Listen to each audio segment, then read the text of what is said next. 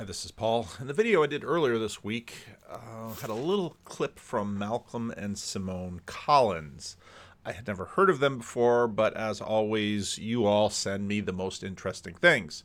Uh, the same person that sent me this sent me another very interesting, uh, another very interesting video with Jordan Peterson on, and a couple that uh, I it's what's very interesting is that a bunch of these channels they're they're small YouTube channels, but you get the sense that these people are living out there in the online world in other ways. So I am something of a digger, and so I started digging into Based Camp uh, with Simone and Malcolm Collins, and lots of videos. You know, it's not a very big channel, um, uh, 7,400 subs. Um, lots of videos, many videos with some of them 2K, um, 1K, other videos smaller, um, videos in the in the triple digits, and then and then I noticed that oh wait a minute, this this channel has a history. This channel goes back a long ways. Simone has been doing YouTubes for quite a while, and and then 11 years ago 11 years this is old timey youtube. And um, and then i saw the first one of them together. And i thought oh that's got to be interesting. Let's take a look at that.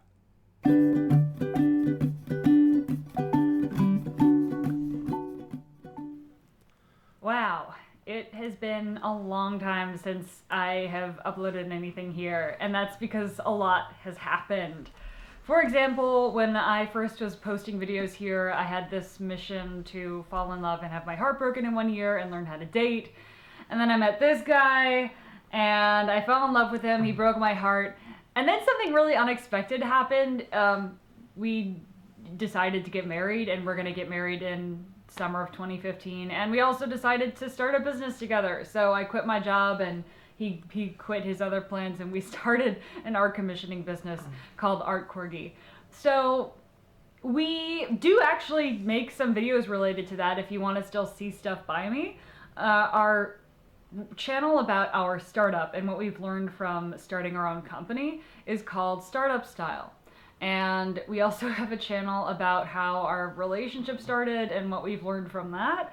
And it's called The Happy Couple. So if you want to get more updates from the weird girl who you once saw videos from, you can do so by subscribing to both or one of those channels. Again, it's now I didn't go and dig up those channels. I'm not even sure those jan- channels could be dug up, but I did see, in fact, that they've they've had uh, they they were on Piers Morgan at one point. Uh, they're super into this postnatalism. In fact, there was a Vice article about them back in April of 2023.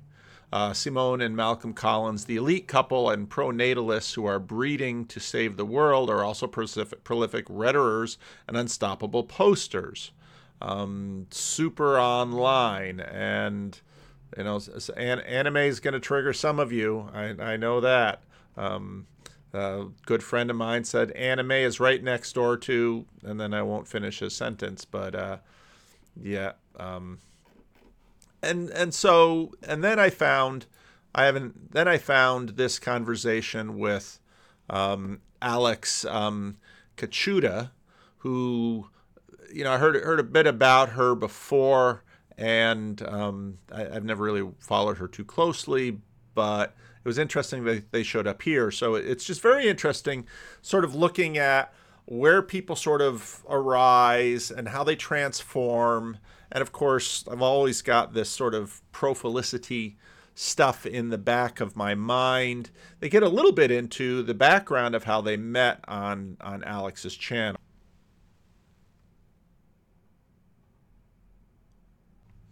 A background here. How did you find each other? Because you are kind of a, a kind of a, a hydra. Uh, you have the same project. You're very much aligned. You know, most people, myself included, were just kind of like, you know, fumbling in the dark, and you know, maybe we we gather some things. But you guys seem to have a very structured approach to everything. You're literally writing books about it. Simone, you want to go over the story of how we met? Yeah, sure. I'll I'll I'll do the rundown. Um, so yeah, you're totally right. We're way too weird about the way we do everything. So the way it came down for us meeting was I turned 24 and had never really dated anyone before. I mean, people probably thought they were dating me, but I was too autistic to actually realize that. so, whoops.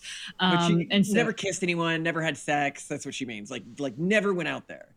Completely mm. clueless. So I decided that even though I was going to live alone forever, because that would be amazing, that I would first fall in love and have my heart broken so I could say I tried it and it was underwhelming. And, you know, then people wouldn't look at me and be so, you know, weird about it. You know, like, oh, that poor, poor girl has never known love. So, pause. When we had our Barbie live stream last week, uh, Sam commented me, told me about this Mary Harrington Taylor Swift piece, which of course I looked up because I wasn't not going to look that up.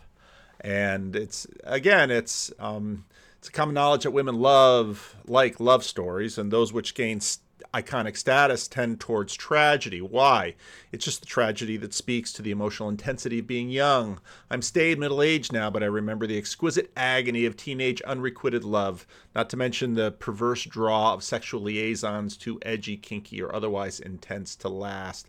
She basically talks about how part of the the Taylor Swift um, story is is leading towards, in some ways, kind of a a dark a dark romantic vision of hmm well the conclusion since I was an adolescent in the 90s, the internet has eaten most of the culture and normalized mass embodiment. Perhaps it's no wonder so many of us, and especially young women, now experience these interconnected longings, first to escape embodiment and then, relatedly, to be dissolved into passionate intensity.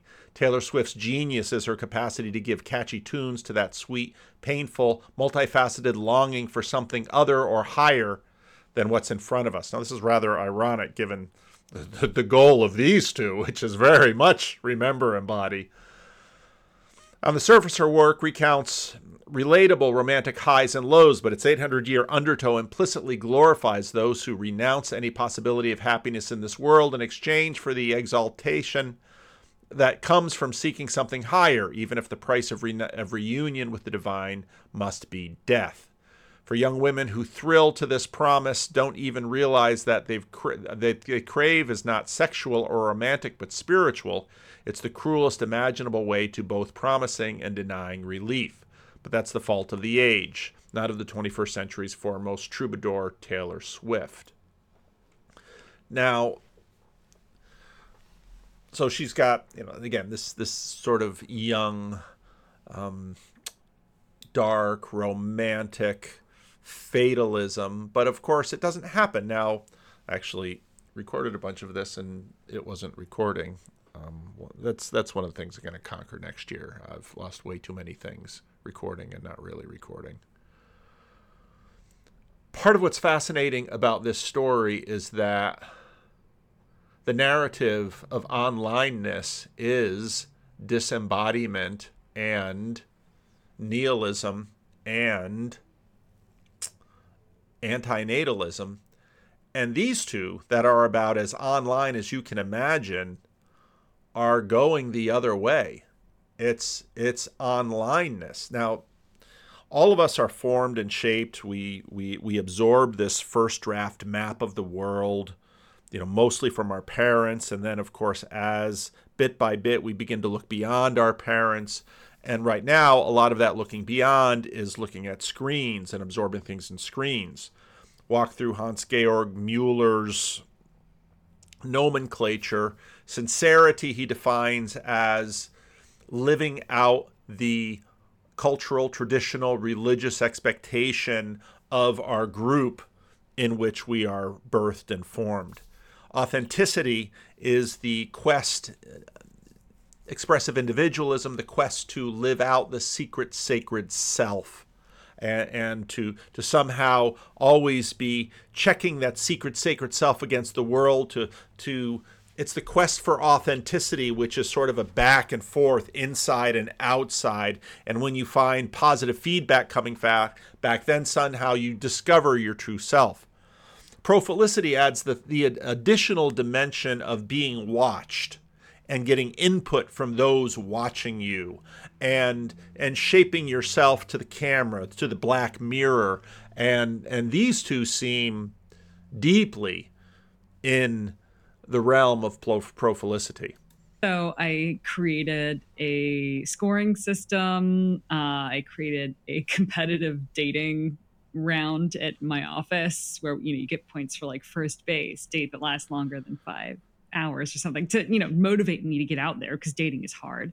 So I was dating very heavily. I, would keyword stuffed my OkCupid profile at the time with like sort of know your meme references because I knew exactly my target audience. I was posing in film grade stormtrooper armor in my my photos. So, you know, I knew- so it's so funny because of course many women are they're they're they're navigating we do our sense making through each other and so part of the women reason women are always competing with each other and they're navigating with each other instead of let's say to a degree because women use men as proxies to peel off the top right and women are using men to push, push each other up the hierarchy. Women are playing a different game over here, but they're still using each other for to in this in this mating competition.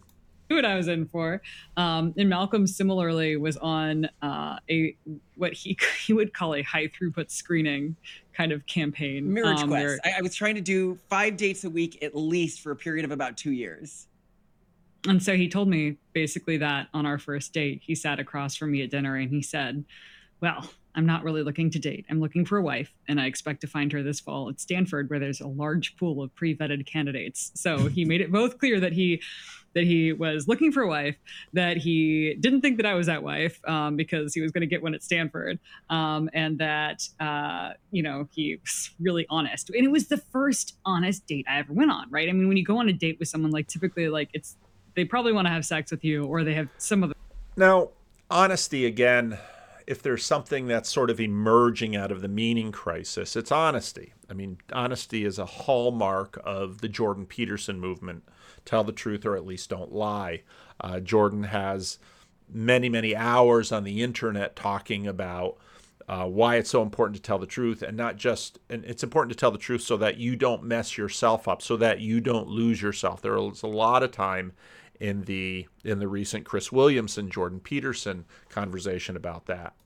The thing, but no one ever talks about that. You talk about like anything else but what what people are actually there for, which was for me so frustrating because I just wanted to know what people wanted. Um, and I just thought that was great. And Alice thought it was perfect because that way I thought I could date him. We would break up. I, I forced him to set a breakup date with me and then he would go find his wife and I would live alone forever. That particular plan. I forced him to set a breakup date with me. These are two unusual individuals. Plan completely fell apart. Um, we are very happily married. We've been together for uh, 11 years now, and we have three kids going on hopefully seven. so like we're we're in it, um, and we love life together. But it was um, it was both very intentional but the the outcome was not what we had expected. And i think that's kind of the thing is we we plan to the nines and do try to intentionally think through everything but we also rapidly iterate and update when we get new information. And it doesn't matter if it's about like a life partner or a philosophy or scientific information. Um, when we get new information we adapt and we change our plans. We don't just stick to something because it's what we originally believed. Now what she said there is going to become super important when it comes to religion because as their scheme unfolds, it's a phenomenal story. I mean, remember what I said in a previous video? You say, Paul, there's only been 2,500 videos. How can I remember what you said in a previous video? No, no, no, more recently. In that video that not a lot of you watched, where I had the Chris Williamson, Konstantin Kisin, the Chris Williamson, Jordan Peterson. Chris Williamson makes a really important point. Maybe I'll find that video. The things I've been talking about in the live shows is your comparison group is incorrect. The fact that, mm-hmm. you know, we have the opportunity to sit down and listen to anybody on the planet, right? The best minds, the best athletes, the best thinkers, the most articulate, that are alive right now, or listen to the people that have died that were around when video cameras existed, and you can compare yourself to that group. Yeah. But that's not your comparison group. If you have the impetus to sit down and listen to me and you waffle on for three hours about these deep topics, these interesting ideas, you are so already selected out of the normal group. Mm-hmm. You're already asking yourself questions that The right almost nobody almost nobody else is, right? But because your comparison group are people that are unbelievably high performing. I remember before I started my podcast, Okay. I'd listen to to you or to Sam or to Joe, and I'd think, God, their recall is is amazing. It's so it, it's like that they they've just got this eidetic memory and everything that they've ever read. So there's so there's a there's an idealization. There's a there's a sort of reaching for the ideal. But earlier, there there's also the the forming of the internet. So earlier in the in the video, earlier in the video, Chris is talking about the fact this this whole gym thing where where people are people are sort of calibrating with each other. You know, women are taking videos of themselves and they're looking at how often men look at them, and then if men look at them too often for them, then they're you know annoyed. It's the it's the gaze, it's the male gaze, yada yada, yada. and yes, of course, that whole that whole Tom uh, Tom Brady Saturday Night Live skit, unless of course she wants she's she's there for the guy to want to look at her, but of course the beauty means that everybody sees it, and she wants to be sort of a sharpshooter for the guy she wants, but what she's really doing is sending out a signal that everybody is seeing. So these two are just super online, and you can just see all of this stuff just building, building, building, building. Yeah, I mean, uh, very interestingly, this is a very kind of similar strategy to one that I use. It wasn't so well structured. It wasn't so well thought out. It wasn't so, um, I guess, um, detailed and meticulous in its execution. But that's pretty much what what both um, me and my husband did. We were very kind of uh, with the keyword stuffing. That that that that rings very true. Like I definitely did that with my OKCupid profile. That's where I met my husband.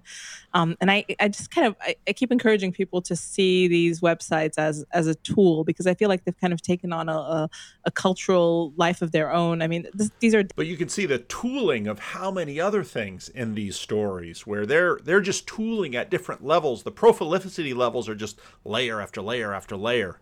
Databases of people. Many of them will be looking for similar things uh, to you, but I think people over optimize for um, for reach and for for mass appeal. Like you know, women posting cleavage shots even though they want to get a husband. I mean, Yes. you will get more engagement, I guess, if that's what you're optimizing for. But that's a vanity metric. If you have to, you want to find the one. So don't park your boobs on the, on the thing. That's not how you get it. So, yeah, I mean, it's um, it's it's hard to convince people of this, but uh, I think app dating is is can be very useful. I mean, it's it's proven miraculous in my life, and you know, I'm now heading for baby number two myself, and you know, my marriage is great. Um, you know, it's it's it's app derived. It's it's generated by the the, the terrible algorithms, but hey, it, it worked, and I think it, it can work for other people, but they they have to have a pragmatic approach to how to use this stuff. I mean, app dating has really changed recently, and I think we need to be transparent about this. We found each other back in the old days of OkCupid before Sure. the swipe dating revolution, and I saw a tweet recently that I really emphasized was where it said, you know, being a you know in a, a, a happy relationship these days feels a bit like having caught the last chopper out of Nam. Like I look Yeah. at the people who are dating today in this like Skinner box swipe that I get the sense this guy is really smart. Um, he is he is really sharp. He's really intuitive. Um, but we're going to keep listening to him because uh, again, smart smart is not all there is in terms of being right or being wise, but he's really smart. based ecosystem. And I don't know if I would have been able to be as effective in the dating pool in this current market. It depends. I think I, I was, you know, I met my husband about six years ago, and it, we were very much within the swiping system. I mean, we swiped on OK Cupid. OkCupid. OkCupid had already transformed into a Tinder clone. Um, it did have a more, I guess, generous uh, space dedicated to the the bio. It wasn't like three points, uh, but um, yeah, it was it was kind of like that. And uh, I'm, I'm sure things are much worse. And I do have, you know, the last chopper out of Nam feeling, but um, it's, I think it's, it's still possible, you know, there's, it's, it's still people, you know, maybe it sounds like a boomer now, but it's, you know, it's, there's still people in there, I think. No. so yeah, I mean, I, I, I do hope it still works. I'm, I hope I'm not giving people terrible advice, but yeah, I mean, I guess it worked for me, and you know, my chopper was fine. So I guess get, get your own chopper. yeah, I, I, think if if you're intentional enough um, and you understand the adverse incentives and other corrupting factors at play in the current design of the system, and you play the system, then you can absolutely make it out of Nam. Uh, I think the problem is that people are getting played by the system, and they're also like women are going on. They're serving up boob pics because it you know generates attention. Then they end up pairing off with a lot of men who would sleep with them but would never date them. Then they get the impression that those are the men who would be willing to commit to them. Now I know nothing about this stuff because, of course. I, was getting out of Dunkirk, not Nam. Well, actually, closer to Nam, but um, you get my point. Of course, you know the boob stuff. That that was built for an era of there's only a certain number of men to see you, but of course it's multiplied by the the the way that the internet works. So it's again, it's an adaptive problem that the the the boob the boob pics are yeah, they're right. They're looking for the wrong thing in that environment. In the other environment, mm, oh, I shouldn't have said anything. And they aren't. They're lazy eights, and maybe these women are like a six or a seven. Um, and so then they're not willing as a six or a seven to date sixes or sevens who would be interested in marrying them. And then there's this sort of like broken dynamic where a boy, you know who that sounds like? You've all seen this. All right, so um, let me go ahead and take this down, ma'am. Men who make the kind of money you're talking about have options. and off Kevin Samuels goes. A lot of like, we'll say like sevens and below of men have trouble finding anyone who's willing to go on a date with them. And then women who are sevens and below have a lot of trouble finding any men um, who are, you know, eights, nines, and tens who they think would be interested in them to ultimately marry them. So a lot of people just end up alone. Yeah. Yeah. I think, yeah, I'm just saying this, this stuff should be common knowledge, but it is very counterintuitive. And uh, a lot of people, at least in, in the case of women, you know, hope um, hope dies last in, in, a lot of these things. And I know a lot of women, you know, essentially uh, stuck in the so-called friends with benefits hell you know just waiting on to be you know wife number five for some some strange guy who's you know maybe like just slightly more attractive than they are um, and then you know they're just hoping that one day he'll just wake up and you know propose because i don't know she's really good in bed or something like that um, it, i know it doesn't work like that but you know like i said hope hope dies last I mean, I think we also need to be honest that we are having a bit of a masculinity crisis in terms of what it means to be a man in our modern society. It was very interesting to me.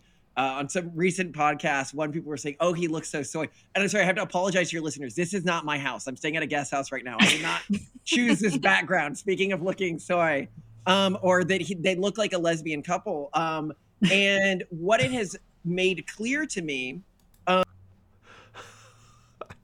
I think the guy is really smart. Um, is that the male role models we have in our society today are often the iteration of masculinity that men are when they are teenage boys. When a man is in a long term monogamous relationship and when a man starts to have kids, his testosterone level drops because his biology basically turns off suicide mode and is like, okay, now you're secure. Now you have kids. We want to keep you alive a long time. Turn off this high risk, high reward strategy. Um, and this sort of kinder iteration of masculinity, when people look for it in our society, they see so few role models that embody it. The first thing that pops into their head is, oh, lesbians. That's kind masculinity.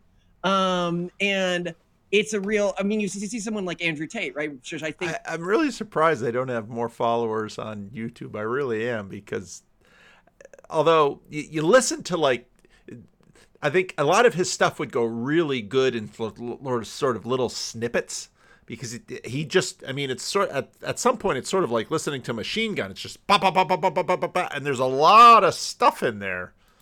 Represents sort of the teenage boy's ideal of what it would be like to be an adult man.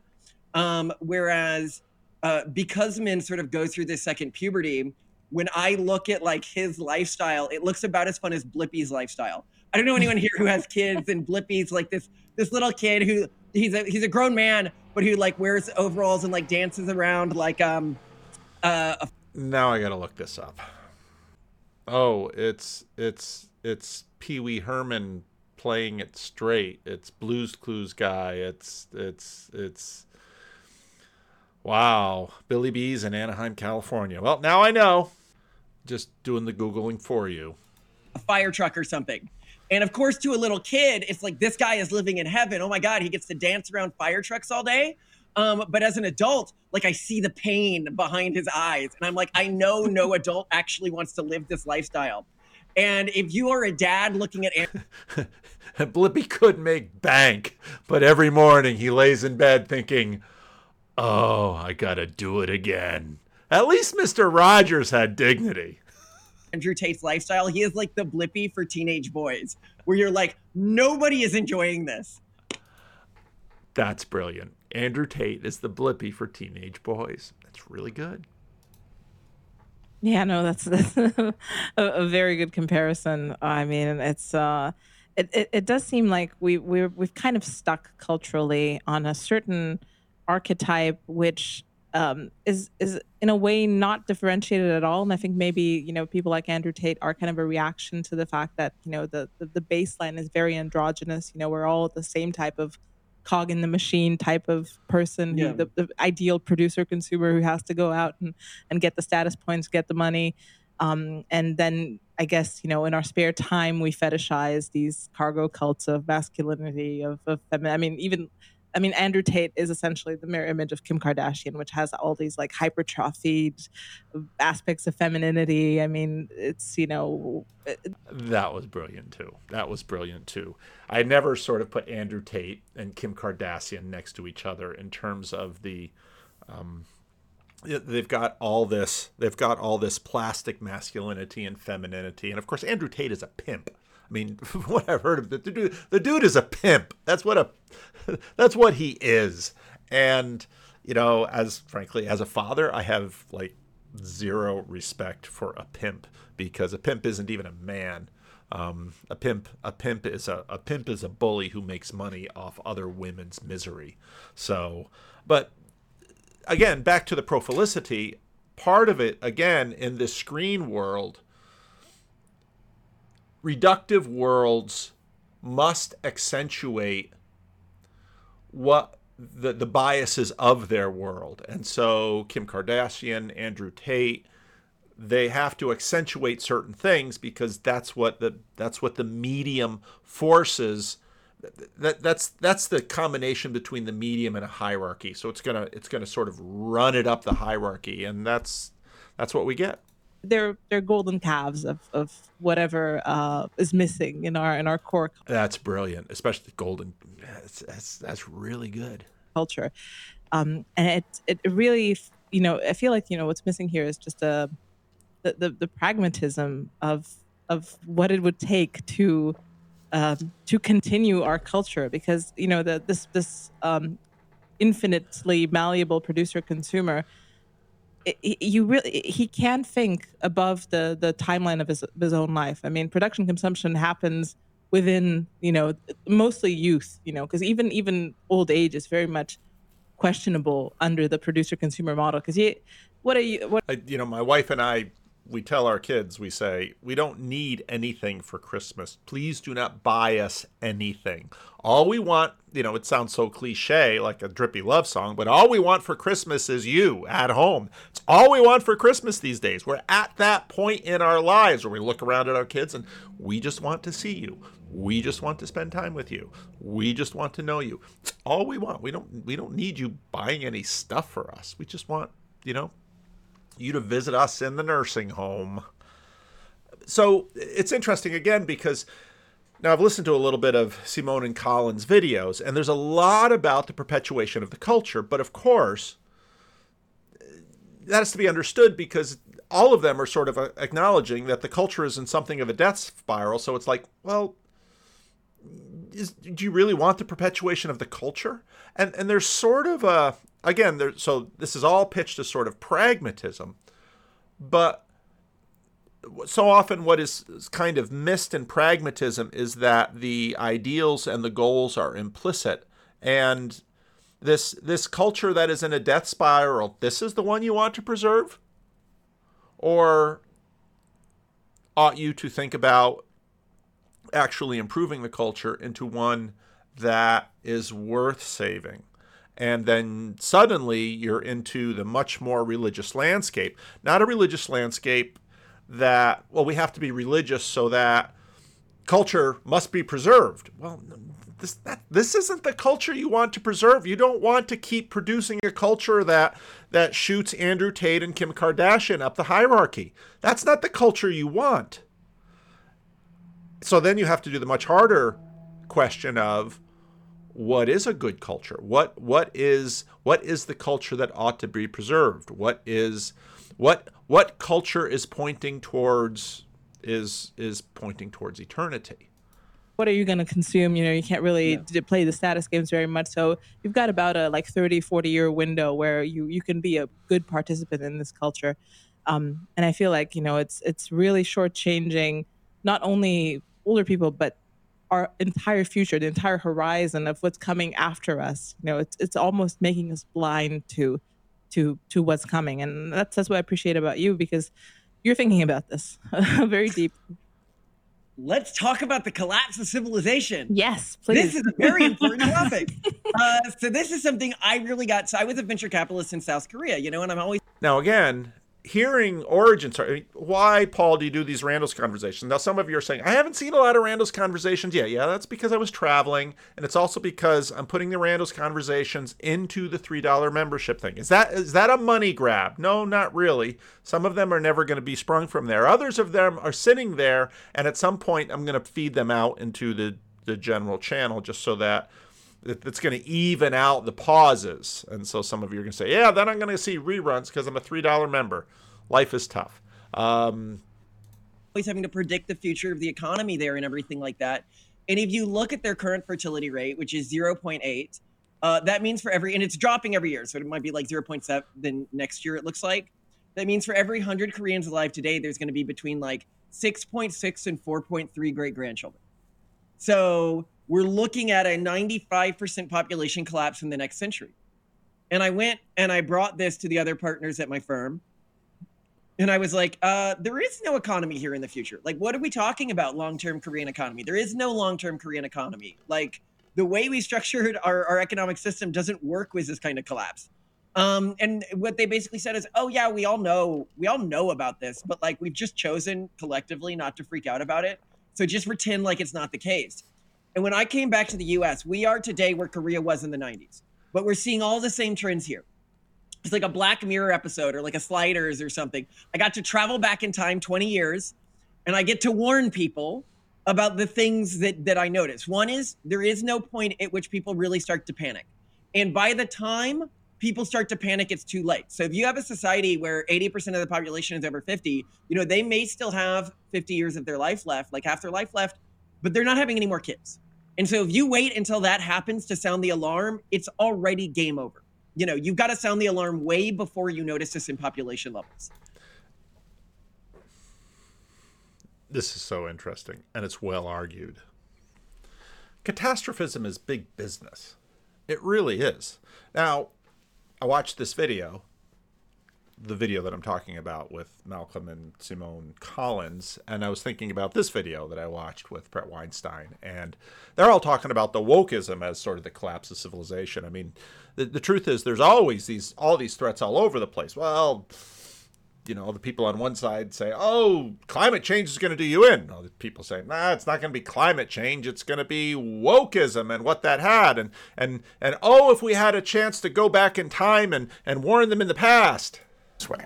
If we take your question about what could we have said to the people of 1995 to get them to save us from the world of 2023, um, the, the coming calamity that is going to happen if we just simply embrace the religious doctrines, philosophies, and values of the past and hope that we can now ride out the storm, that's when we could stop now by having a conversation that says, look, it was wrong to dispense with these compendiums of wisdom that we've been handed in all of these traditions. But those compendiums of wisdom were built by natural selection in an environment we no longer live in. And so we are, we are stuck in a terrible problem, which is you can't embrace the solutions of the past to get out of the problems of the present, and you can't abandon the solutions of the past because they're outdated, because you'll end up abandoning all sorts of stuff that matters in ways you don't know about. So that is, I, I don't want to candy coat it. Yeah. There's no simple solution to that that doesn't involve um, repeatedly injuring ourselves as a civilization as we discover which fraction of those traditions is still relevant, which fraction has become uh, toxic and inappropriate, what it should be replaced with. That's a now, in a lot of ways, Malcolm and Simone do sort of re- re- belong sort of right next to Brett Weinstein, even though they're looking at completely different catastrophes. Because Brett is, you know, if you've watched any Brett, he's he's, you know, he's he's on the one point again and again and again and again about you know the the assassin genetics and we have to transcend them and you know I've I've dealt with a lot of this idea before. And what's fascinating is that Malcolm and Simone are saying you don't have to you don't need a time machine. Actually, if you look at this now and you look at the numbers now, but this is a this is a kind of a slow thing that there's nobody nobody recognize it. But of course, it's a different thing than what Brett is talking about. So basically, you got all these sandwich board guys. The end is near, and if you throw Eric Weinstein into the mix, then you really have a group of sandwich board guys. And it's not without truth because so you take you take Malcolm's um, you take Malcolm's doomsday that no, we're just doing it to ourselves slowly. And if you have a population which is more than half over 50 years, yeah, you're it's just math. To and add that to to to Eric and Brett. But you also have to throw C.S. Lewis into the mix with Life in the Atomic Age and please tell me when humanity wasn't hanging from a thread. Everybody is enjoying this. Yeah, no, that's, that's a, a, very good comparison. I mean, it's uh, it, it, it does seem like we we we've kind of stuck culturally on a certain archetype, which um, it- oops, I gotta kill that one. Gotta kill that one. When you have too many tabs over, sometimes you forget exactly which one you're playing where. Um, and the other thing was is that there there is no natural floor. Actually, the UN, I think it's the UN or the World I don't remember, but one of the major organizations that tracked this, they used to believe that no country could fall below repopulation rate. So in all their data, it would just show everything plateauing when a country hit repopulation fertility rate. That means that they're having enough kids just to repopulate the number of adults. If you look at the world today, people are like, oh, this is a developed world problem. Uh, no, no, if you look at Latin America as of two years ago by UN statistics, so like a lot of progressives, they're like, oh, we'll just import immigrants, right? You know, in, in the US at least. It's like, did you not know that like as of two years ago, Central America, South America, and the Caribbean collectively fell below repopulation rate? In fact, on average, a country falls below repopulation rate today when the average citizen is earning over $5,000 a year. So the only countries that are really uh, uh, massively above repopulation rate are, are desperately poor countries. Um, and so the question is, yeah, it's got my attention. Is well, how do we maintain uh, if it turns out that like prosperity, gender equality, education, and access to technology uh, uh, create cultures where um, that are just unstable intrinsically? Like, what does the future of our species look like? And that's what we're really focused on. And, and how do we prevent that? And that's why we started the Pronatalist Foundation and why we wrote the pragmatist guide to crafting religion which was our latest book because like a lot of people they first hear this and their first thought is oh give people money. But like it turns out the less money you have the more kids you have. So that's like not the answer. And like when you have free childcare like in europe the countries with free childcare actually have lower fertility rates. And oh cash handouts don't work either. Like uh, hungary spent like 5% of its gdp last year on this and they got fertility rates up by like 1.6% when like they were falling by like 2% a year before that or something. So uh, it turns out the only real solution is probably religion. Um, and that's something we go into a lot. Yeah. And that makes this very interesting right next to Brett Weinstein. I mean, it's um, just just kind of like a lot of things on this podcast. I learn mostly from my own example, and I know my kind of conversion to pronatalism has been cultural, if maybe just maybe tangentially a little bit religious, uh, but not um, not not purely so. Um, so I mean, this seems to be. Uh, and and also knowing the, uh, the examples of other people around me, I know, you know, people coming from families with, you know, their parents had five or six brothers and sisters, are now um, this have decided that they don't want children, which is very much a, a, cultural thing as well. I mean, this is not like you know these these were people who you know they they frolicked and multiplied very well up until five minutes ago, um, and I know I know exactly the software these these these women and men have been downloading because I was kind of you know marinating in it myself until I realized that wait a minute you know, I'm just like staring off the edge of the abyss here. Um, but yeah, I mean, and I think that's that's an, a, very interesting lever to pull. I, I, think you know what's what's a bit harder to do. I think is the um, you know any sort of top down imposition of this stuff, which I think you know we're talking about mega trends here. Um, I mean, how, how do you see that? Because I mean, you've wrote, you've written an entire book about this. This is the Pragmatist Guide to, to Crafting Religion, um, which sounds very ambitious. but yeah, how how would this work? I mean, in practical terms.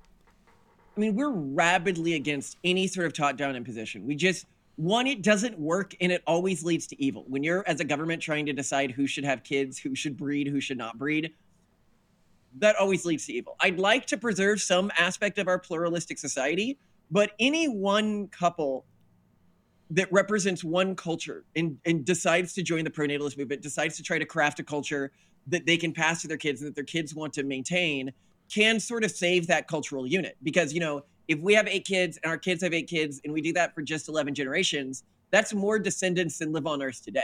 You know, it, this is very the, the the problem is is the homogenization of the world today so many unique cultures are dying out. So that's one problem. The other problem is the economic effects of this because we have sort of structured our society like a pyramid scheme that requires constant growth. I mean, yes, you see this in Social Security, um, which is a problem, but you also see this in debt. You know, we as a society have been taking out debt at every level, which is fantastic if you're growing. You know, if you make an investment, you know, we used to be private equity people. If you'll make a $10 investment, right? And $2 of that is equity and $8 is debt and that grows by just 20%. So it grew by $2. My equity investment has grown by 100%. I mean, 100%. But if it shrinks by just $1, my equity investment has dropped by 50%. If it shrinks by just $2, my entire equity investment is wiped out. And this is kind of what happened to Detroit because their tax income started to go down and they were supporting a fire department pension and a police department pension from a time period because these were functionally debts because these weren't pre-funded pensions from a time when the city was much bigger. Um, and then you get the same problem with the sewer systems and stuff like that. So you begin to have shutdowns of water supplies. And people hear falling populations, and the first thing they think is cheap real estate.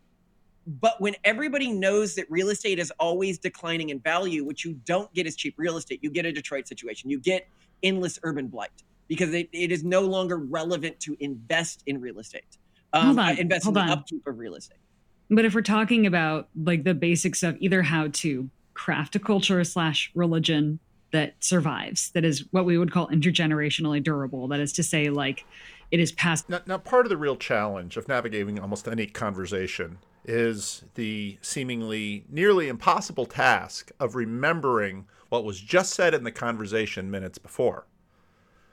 Because all of the anxiety from the Weinsteins to many other people is we want to preserve our culture and, everybody's basically saying, ah, the culture's in a death spiral. Is that the culture you want to preserve? Or is there another culture you'd like to preserve? Oh no, I'd like to preserve what I value in the culture and let the death spiral stuff, that stuff go away.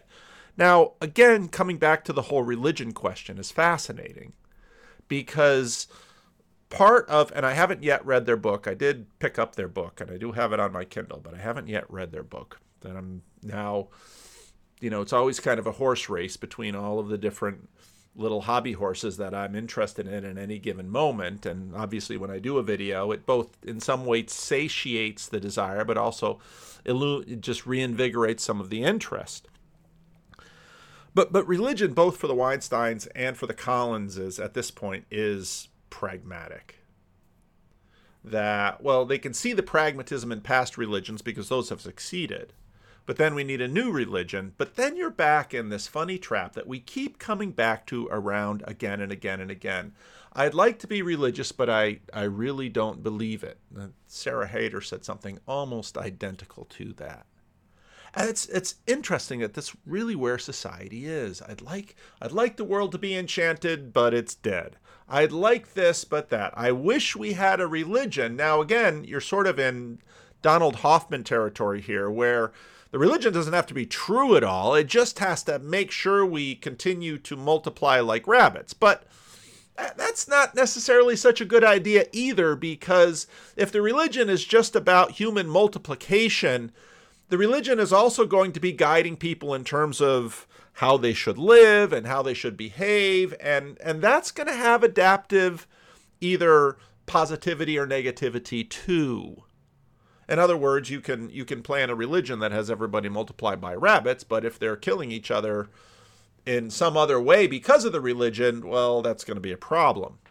So it's it's it's very interesting how all of these motivations, all, all of these projects motivated by self-preservation that see religion as instrumental I'll, I'll have this enormous gaping flaw that if the religion doesn't actually deliver truth, and I don't mean just propositional truth, I mean all four P's of truth. If the, if the religion doesn't actually, this is where we get back to Vervaeke and Peterson and, and Logos, if the religion doesn't actually deliver on getting alignment with the Logos, to, to actually develop a culture that is going to be a culture of eternity, you're just gonna okay now we don't have the problem of reproduction but now we're back to the weinstein problems or we're back to because of course in some ways if you think about brett's you know brett's whole thing which he has said for a very long time i should find that clip. That was a great clip.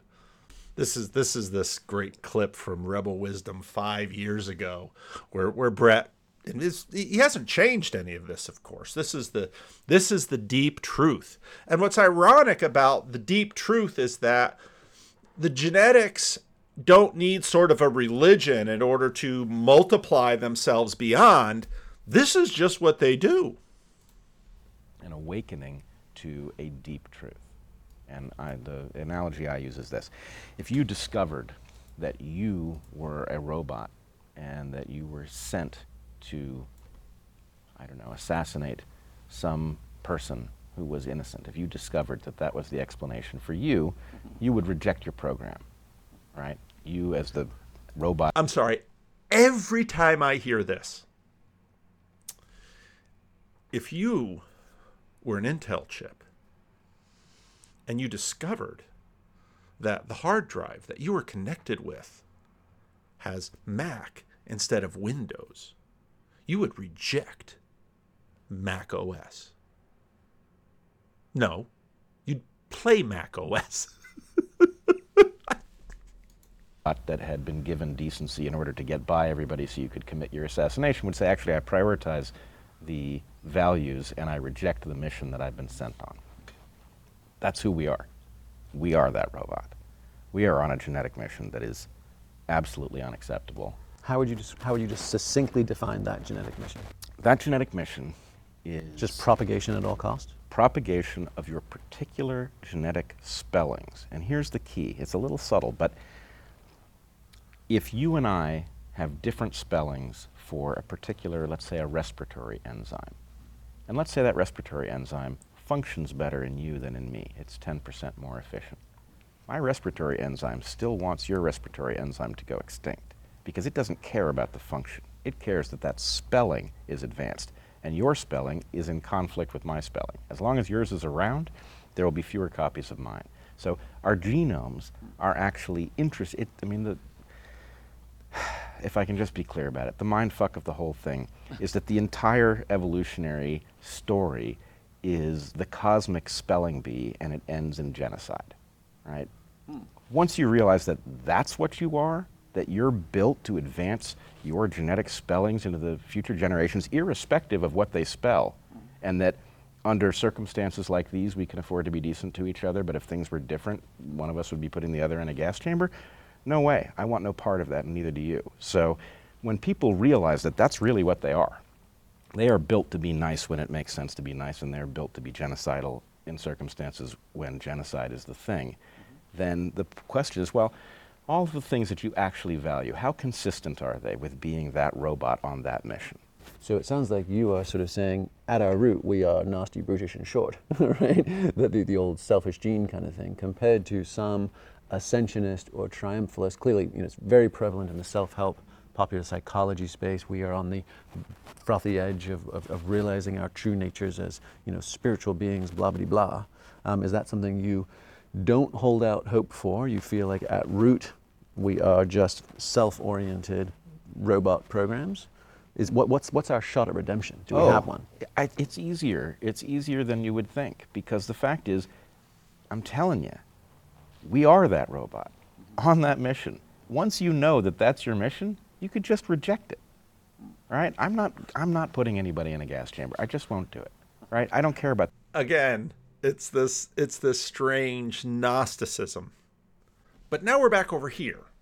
And now we're basically saying, oh, what we really need is a religion that's going to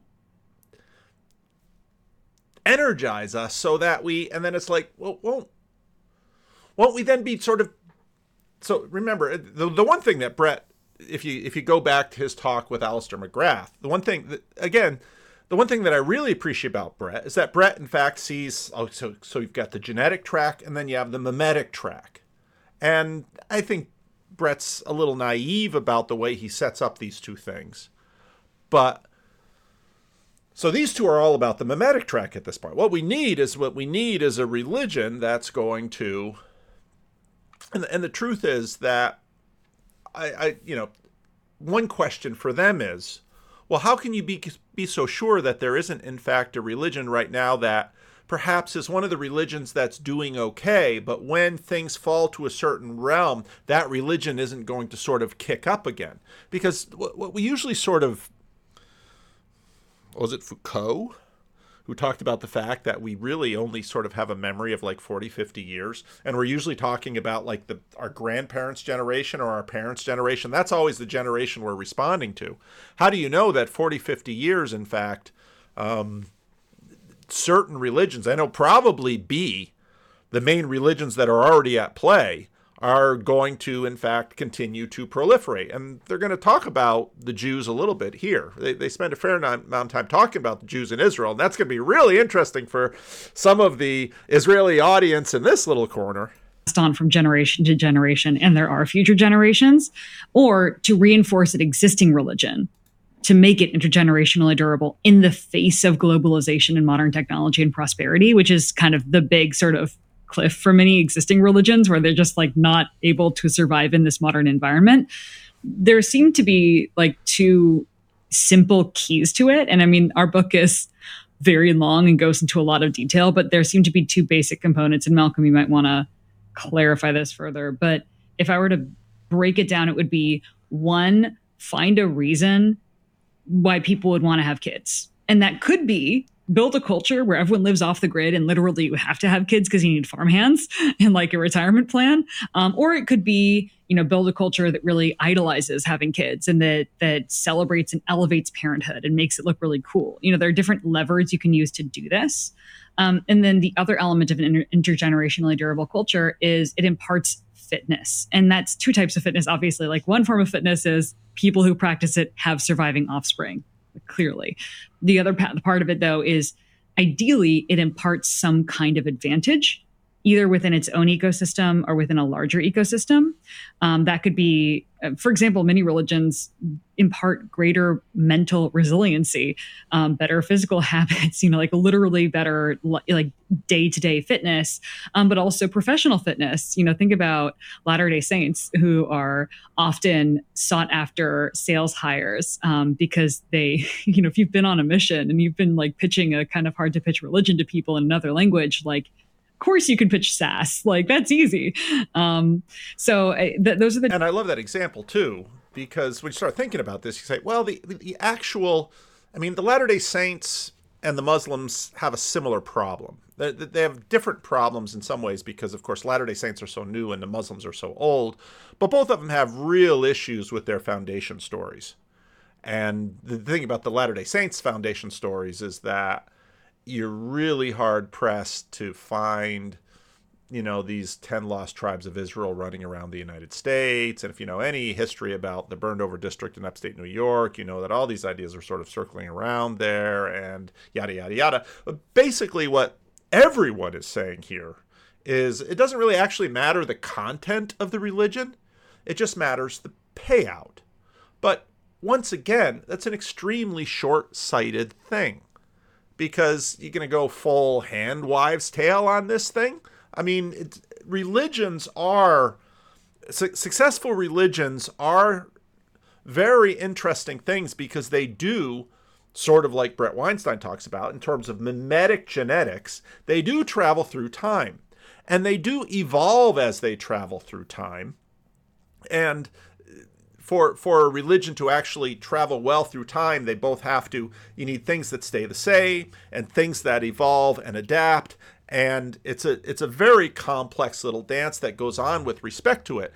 And and what's interesting is that both the Collins and Brett and Heather and probably Eric too are they're looking through it through the frame the evolutionary frame, let's say, and, well, whatever frame you use to look through something, that frame is going to select what you see and what you value.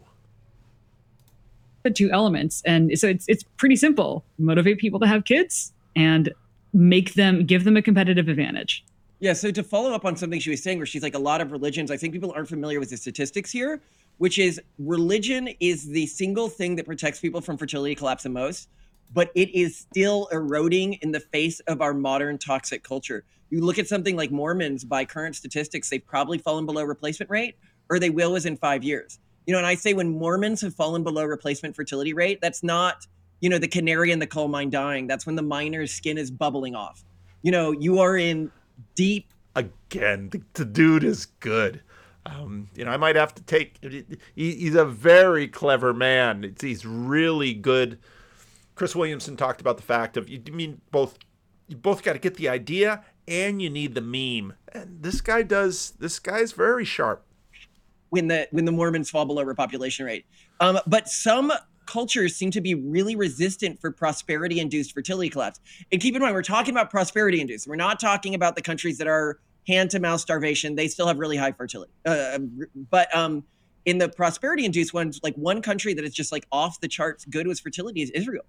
Um, and uh, and you actually see this a, around conservative Jewish cultures. They are one of the most resistant cultures to fertility collapse.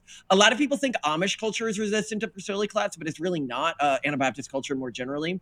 So it is a little more resistant to fertility collapse than other cultures, but the primary resilience comes from being sort of air gapped, a cybersecurity term, i.e., it when they use cell phones, um, they also have fertility collapse, but when they don't use cell phones, they don't have fertility collapse.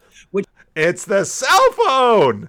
Now, now it's interesting, of course, because in terms of the our conversations with the Israelis in this corner, they are the ones pointing out that yeah, we had a whole bunch of these immigrants, really religious immigrants, who moved to Israel, and they are having all of these kids and they're studying Torah the whole time, so they're hyper, hyper religious and they're really reproducing fast, but they're doing it on the dime of the state.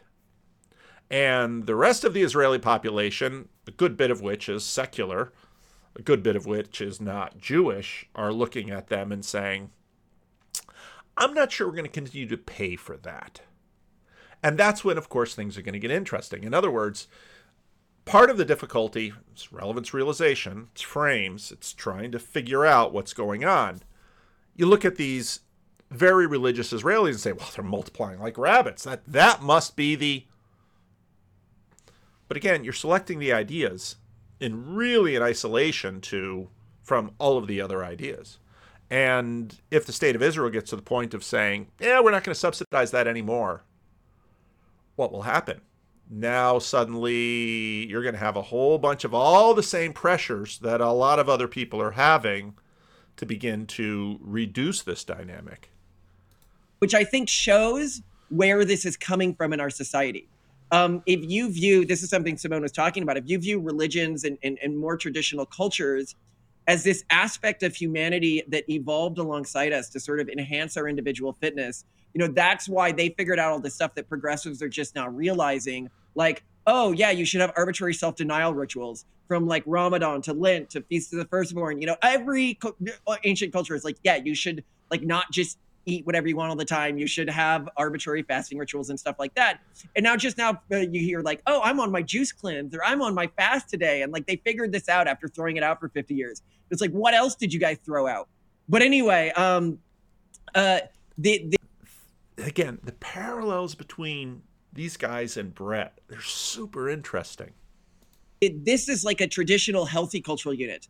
But you have this thing that we call wokeism, but it's more than wokeism. It's like this virus that exists behind our world today um, and evolved out of religion. We actually argue in our book it evolved out of Hicksite Quakerism. Um, but it's not a full one. It can only survive by parasitizing on healthy cultures because it doesn't motivate a birth rate. And so it has to very aggressively get into things like the education system to convert people from these healthy cultures that are still motivating high birth rates um, to survive uh, and it's it's it's really scary because it is so so so effective at reaching our kids. You know, as you say, you you have friends, even at reaching you. You know, you begin to normalize to what the virus says is normal. And this is where I get to something. You know, you were talking about how some conservatives may disagree with us or whatever. Some I don't know, but I consider myself a conservative, right? Um, and I think one thing that's great about the Conservative Party or, or, or conservatism in general is that we have a diversity of ideological perspectives that come from our traditional cultural backgrounds that we are trying to preserve. Whereas the progressive movement is just sort of this virus. If I go to a far progressive Unitarian Universalist versus a far progressive, I don't know, some other far progressive Muslim or a far progressive Jew, and you scratch beneath the surface, many of their beliefs about morality, about the nature of the world are just the same. This is a super interesting point if I go to a conservative Muslim versus a conservative Jew versus a conservative, you know, evangelical, their actual views about how the world works are radically different. Yet they can work together um, to to achieve a combined outcome, and that's that's one thing I really respect. Now, what's interesting is that yeah, they can, but now we're sort of back into questions about secularity. This from Jerry Muller's The Mind in the Market. Come into the London Exchange, a place more respectable than a court. You will see assembled representatives of every nation for the benefit of mankind. These are the Jew, the Muhammad, the, the Muslim, and the Christian deal with one another as if they were of the same religion, and reserve the name infidel for those who go bankrupt. Here the Presbyterian puts his trust in the Anabaptist. The Anglican accepts the Quaker's promissory note. Upon leaving these peaceful free assemblies, one goes to the synagogue for another drink. Yet another goes to have himself baptized in a large tub in the name of the Father through the Son to the Holy Ghost. Another, his son's foreskin is cut off, and over the infant he mutters some Hebrew words that he doesn't understand at all. Some go to their church and await divine inspiration with their hat in their hand, and all are content. A little earlier in the book on the Enlightenment, Voltaire's main concern was remarkably consistent through the course of his long career. He championed the pursuit of happiness, the expansion of individual freedom, the rule of law, and the use of human reason modeled on the methods of the natural sciences. There's the scientific lab leak right there. To challenge the non rational claims of religious faith. Closely related to these concerns was Voltaire's long campaign against the Catholic Church and his antipathy, antipathy towards the political claims of institutionalized religion. You can still hear this through Steven Pinker quite clearly. Voltaire's significance for our topic comes from his popularization of two important themes the legitimation on political grounds of the pursuit of wealth through market activity, and the moral legitimation of the consumption of wealth. It was the former theme that he developed in the Philosophical Letters, a work of social and political criticism that marked the beginning of the French Enlightenment as a public force. Voltaire's defense of the market in the letters and later in his philosophical dictionary was politically was political rather than economic. Market activity was valued not because it made society wealthier, but because the pursuit of economic self-interest was less dangerous than the pursuit of other goals, above all religious zealotry. Again, this is a time in which they're they're very concerned about religious people killing each other over religion. So let's just switch and have them all want to get rich. Because if they want to get rich, they'll stop fighting, and that's where all their interest will be. And won't that be great? And now we have Malcolm and Simone saying, you know what's at the heart of this? Wanting to get rich. Because once you get up over $5,000, your culture's in an economic nosedive. I once read something. Where where did I read that? It's like I think a guy was a Jew. And and like he said really weird stuff but it was sort of famous, you know? He said, like, Blessed are the poor in spirit, for theirs is the kingdom of God. Blessed are the meek, for they will inherit the earth. Voltaire never would have said that. And then he said, You can't serve God and mammon. Hmm. Hmm. Respect about the conservative movement. Yes. I think it's also kind of a function of being of being out of power. I mean, you know, power at the center consolidates, and it's it's very easy to to align with it. Even you know, there's a lot of people who maintain the the, the trappings of whatever you know ethnic flavor they have, and they're uh, you know like nominally Muslim or something. But it's it's pretty clear um, what exactly power demands of you now, just because it's it's in the it's in the water. I think a lot of people, uh, like you said, you know, if you scratch them you know it's like you know the, the progressive ten commandments are just below below the surface. Uh, it's because they're in they're in everything. You know that's how that's how i know exactly what what software you know my my maybe not anti-natalist but but non-natalist friends are, are are on because this this has been piped in hot through every medium for you know since since we've had television. I mean that's you know it's it's it's pretty clear what you're supposed to believe. And uh, if you're kind of agreeable and if you're interested in status games beyond your own little village, which is a is kind of one of the problems that have has led to uh, to kind of um, fertility collapse here as well. Um, because people are, you know, they're interested in what's going on in America. I mean, obviously, I'm, I'm included in, in this group of people. Um, yeah, that's that's going to lead to to this, and it's going to lead to people essentially running the same moral and um, yeah, just um, having the same orientation. Here's the great thing, though. I think from from from a lot of people's perspective, is this is leading to a genetic change. So the people who are sort of susceptible to this mimetic virus are essentially genociding themselves from the gene pool really aggressively.